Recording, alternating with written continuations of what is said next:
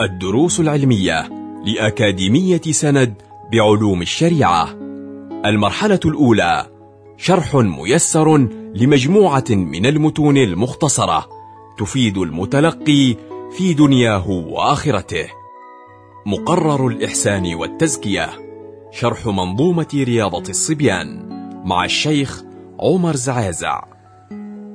الحمد لله الكريم المنان الرحيم الرحمن والصلاة والسلام على سيدنا محمد وعلى آله وصحبه وتابعيهم بإحسان. أما بعد سبق الكلام في الدرس الماضي عن أهمية تعليم الصبي القرآن الكريم وعن فوائده وإتقانه وأنه أساس تحصيل العلوم النافعة والأساس في ذلك وأن تعلمه مقدم على جميع العلوم وأيضا سبق الكلام عن حث الصبي على الشجاعة والصبر مقابل ما يناله من الخير في الدارين.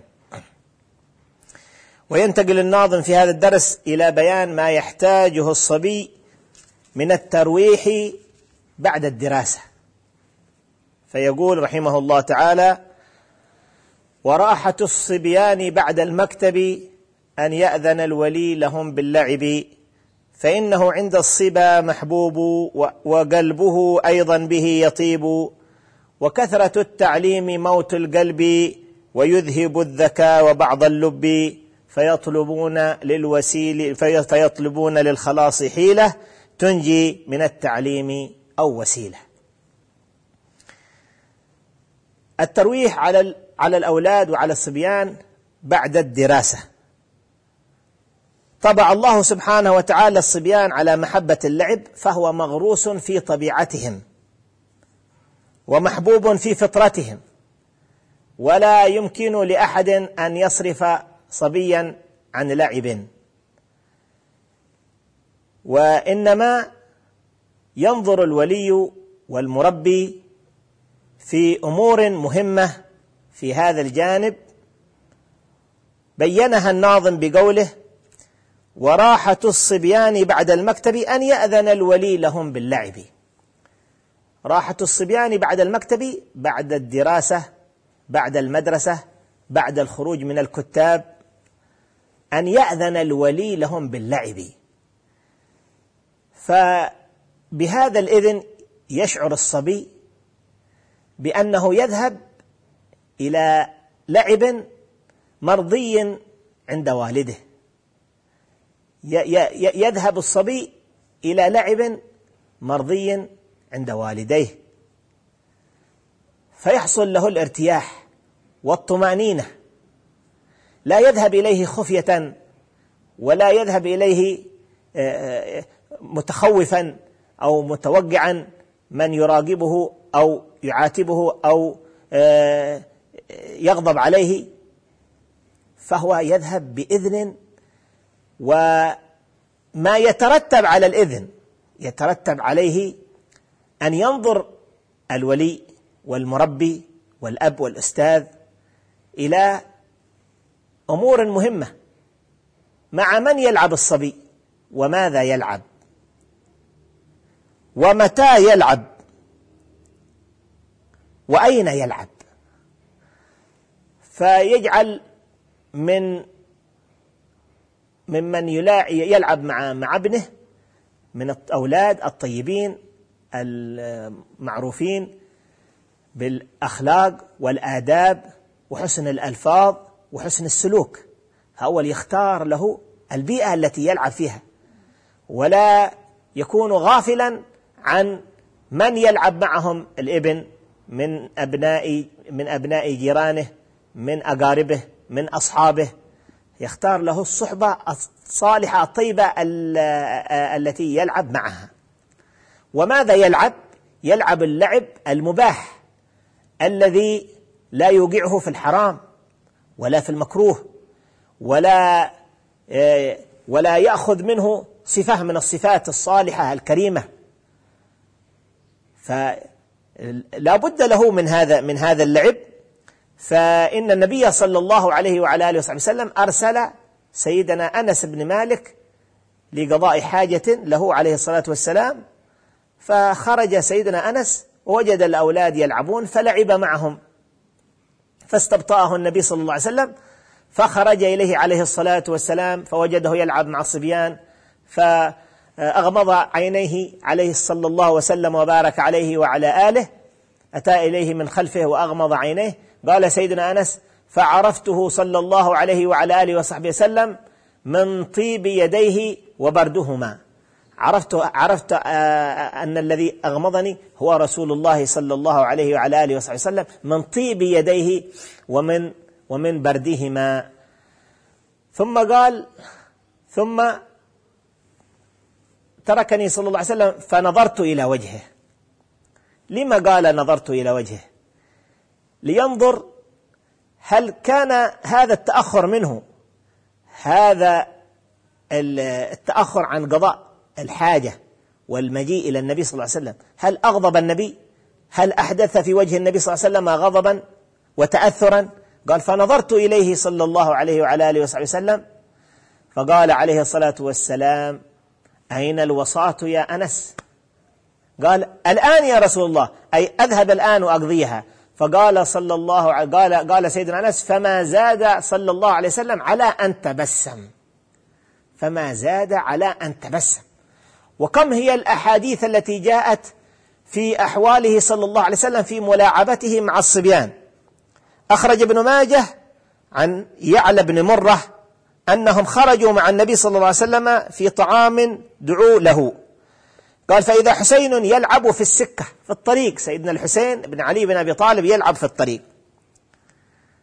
ف قال فتقدم النبي صلى الله عليه وسلم القوم. سبق القوم وبسط يديه. النبي صلى الله عليه وسلم قال بسط يديه. كأنه يريد أن يمسك بسيدنا الحسين.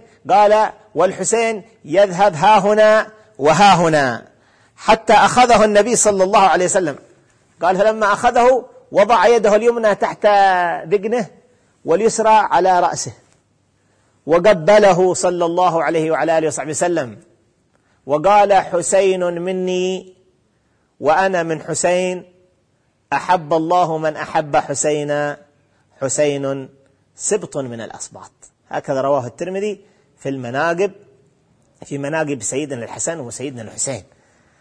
فكان صلى الله عليه وعلى آله وسلم يولي الصبيان من الاهتمام ورعاية شأن إراحتهما بعد آه، أن يدرس وأن يد...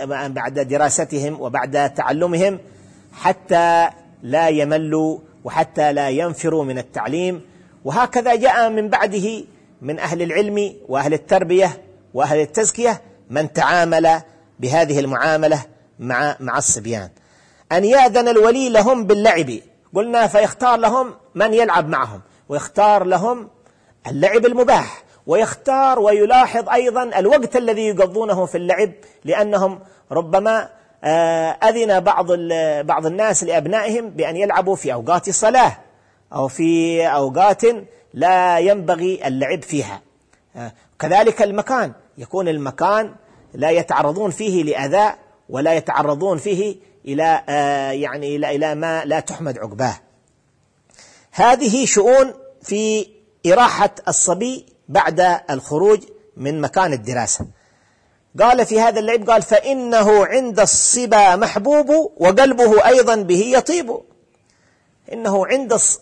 ولذلك آه، قيل التراب آه، ربيع الصبيان. تجد أنهم يمرحون ويلعبون وينفسون على على أنفسهم فإنه عند الصبا محبوب وقلبه أيضا به يطيب.